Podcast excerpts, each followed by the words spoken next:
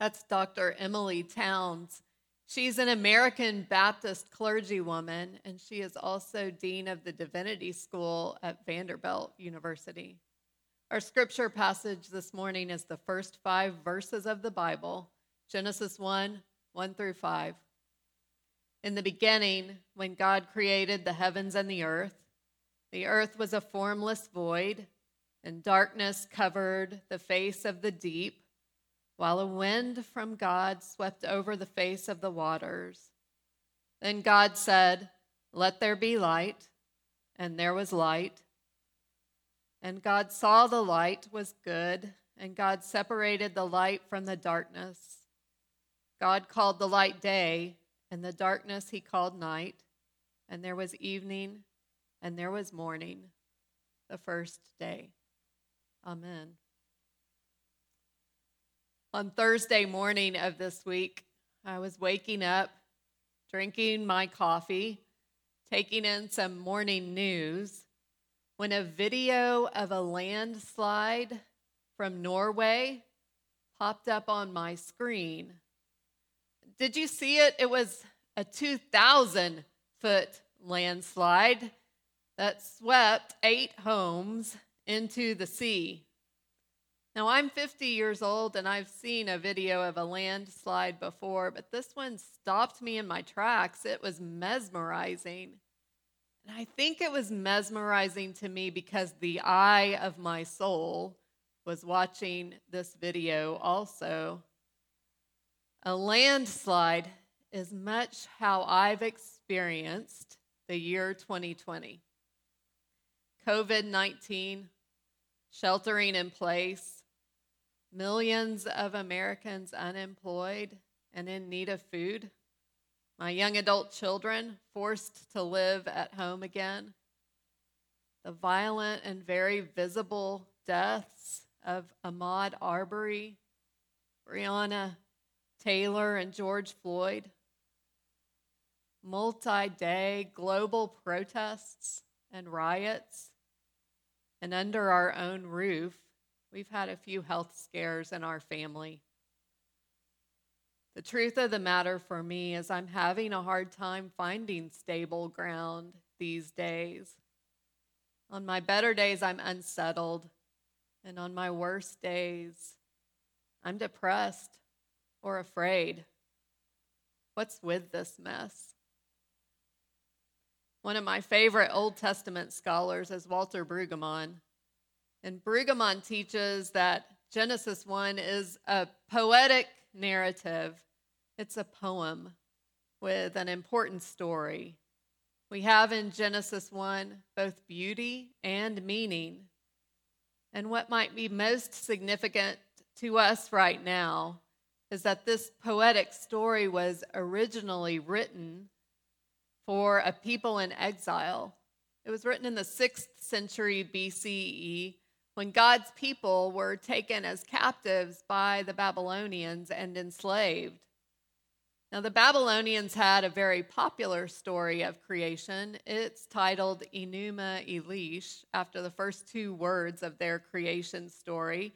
I one time heard theologian Pete Enns sum up Enuma Elish like this He said, It's about a highly dysfunctional family who's engaged in a major power struggle at the dawn of time.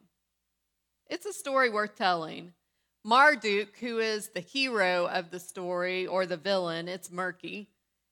Marduk kills, he fillets his great great great grandmother, Tiamat. He slices her in two to create the sky and the earth. Then Marduk claims the throne of the world for his own. He seizes the power and he makes all of humankind into slaves to keep them from bothering the gods. Enuma Elish is a violent story. It's an oppressive story. It's a story of control. But I'm sad to say it's a familiar story. It still seeps into my world and finds expression. What captivates my imagination is that when the people who called themselves God's own people heard this story, Well, they shook their head in disbelief. And they said, No, no, no, no, no. That is not the truth about God, and that is not the truth about us. None of us are slaves, not a one of us. Write this down. And they told a story that begins with nothing, it begins with chaos, quite simply because sometimes our experience is a formless void of a world. That was the story of the people who were carried off into exile 2,600 years ago, and it's still sometimes our story today. A disaster does not mean that the end is near. A disaster sometimes is the beginning.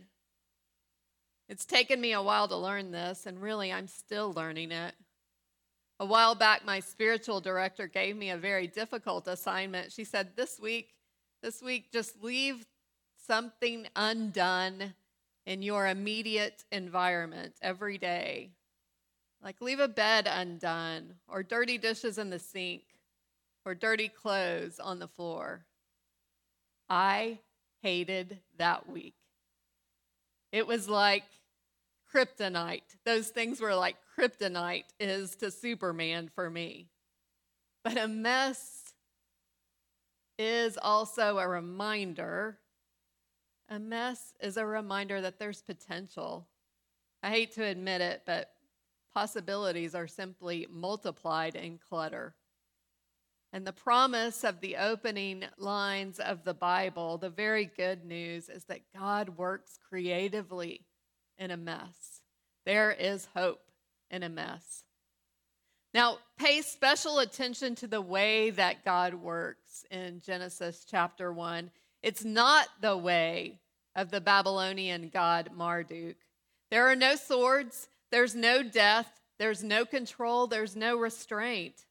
God speaks, God calls, God invites creation into being. Repeated are the words, let there be. Let there be light. Let there be a dome, dry land, vegetation. Let there be the sun, moon, and stars, and creatures, and let there be humankind. And each time, each time it is so, what is invited by the Creator comes into being. Brueggemann says this is not a must be creation, this is a let be creation. This is life in its fullness. Life is gathered, life is brought forth, life fills and multiplies, and it works. Creation is repeatedly evaluated, named, one might even say blessed as good. And at the very end of this creation story, there is an ending evaluation of very good in verse 31. God saw everything that he had made, and indeed it was very good. One scene in this poetic narrative that gets a lot of play is the creation of humankind. In verse 27, humankind is created in the image of God and given dominion over the earth. I know this isn't news to you, you've heard it before, but what gets left out is the call to exercise power or dominion. That call to exercise power and dominion is to duplicate the way that God exercises power and dominion. Dominion is not domination, dominion is inviting and evoking and permitting. When I was in high school, I worked in a small business in, the cl- in a clothing store in the town where I grew up. Most every day that I worked, the owner of the store was with me there. It was my job to do the menial tasks in the store to sweep the floors, to hang up the clothes, to clean out the dressing rooms, to wash the windows. Not in my job description, but I think equally as important was to watch the owner of the store to watch Della, that was her name. So, on the rare occasion that Della would leave the store and put me in charge, I knew what to do pay attention for the front doorbell, welcome the customers, help the customers, and sometimes stay out of the way of the customers. Never did I think when Della left the store for a few minutes to go down to the Texas Burger to get an iced tea, never did I think I don't know what to do. I knew what to do. The instructions were simple do it the way I do it. And that's the guidance of Genesis chapter 1. Humankind do power the way that the Creator does power. Invite, develop, make space for another. There's an 18th century rabbinic doctrine that's called Tzimtzum. And Tzimtzum literally means reduction. It is based on these first few lines of the Bible, and Jewish and Christian philosophers who still teach Tzimtzum imagine that the original light of the Creator was so vast, it was so great that it could not be perceived. It was without limits and boundaries. So God limits, God contracts God's original light. And then the light that remains is limited enough to be visible to creation. God reduces God's self to make space for us, to make space for creation. I've heard Richard Rohr say that the longer that he lives, the more he is struck by how humble God must be. Isn't that the truth of the matter? The image of strength that we get in Jesus is closer to powerlessness than it is, is to power. But here's the thing I find that I have to be on guard because Marduk, the reigning god of the Babylonian story, Marduk is stealth and he's sneaky and he really wants in my Bible and he really wants in my life. He tells me that I have to tightly grip power and keep things under control. But tightly gripping power and privilege has never been the way of the faithful, quite simply because it's not faith. I hope that you've seen the vision statement of this congregation. It goes like this Alamo Heights United Methodist Church is a Christian community of love, hope, and belonging for all people. A Christian community of love, hope, and belonging for all people. Church, one could say that now is the time to invite others in. Now is the time that we are to surrender power and privilege. And that's true. It is but it's always been that time for the faithful. Invitation and surrender of power and privilege has always been the call of the church.